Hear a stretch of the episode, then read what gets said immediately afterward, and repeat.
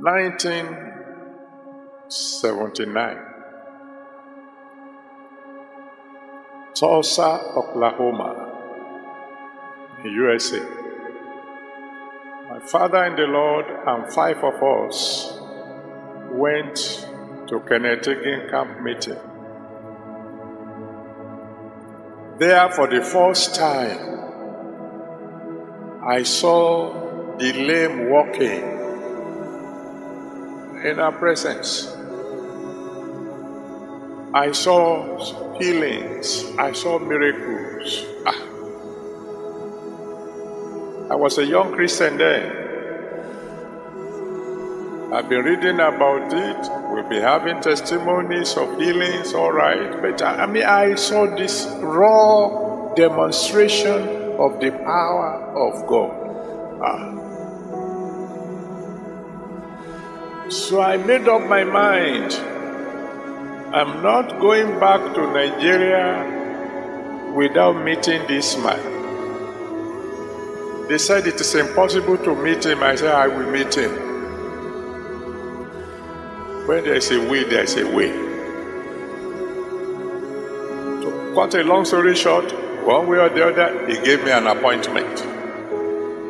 As soon as those of us who went from Nigeria were many from other denominations, as soon as they heard that I have an appointment with him, they jumped on the bandwagon. We got there and they told me he can only give you 15 minutes. I said, ah, that's enough. When we got to his office, before I could say anything, the man asked, and what can I do for you? And the people who went with me began to ask for all manners of things. One said, Sir, I want you to give me permission to begin to distribute your books in Nigeria. Okay? The second one said, I want permission to be distributing your tapes in Nigeria. Okay? Another one said, I want permission to be distributing your magazines in Nigeria. Okay. Finally, he came to me, the one who booked the appointment. I said, Young man, what do, uh, what do you want? I said, Sir, what I want is everything that is in you that makes you you. That is what I want. He was shocked. He said, What do you say? I repeated myself. He said, Okay.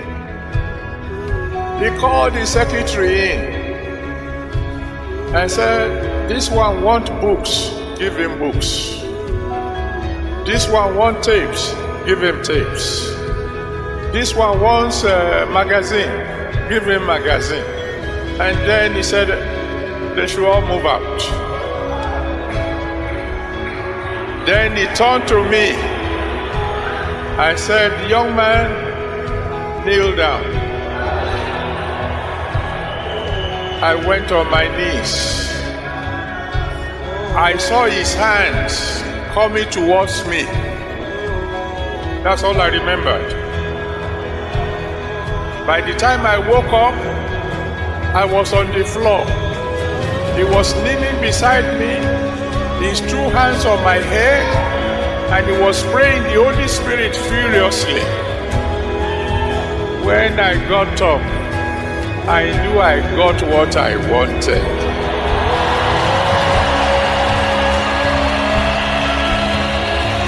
What do you Stand on your feet. Lift your voice to the Almighty God and tell Him what you want. Just ask God, ask God. And pray as if your life depends on it. Open your mouth and cry to Him. What you are thirsty for is what you will get. What you thirst for, that's what you will get.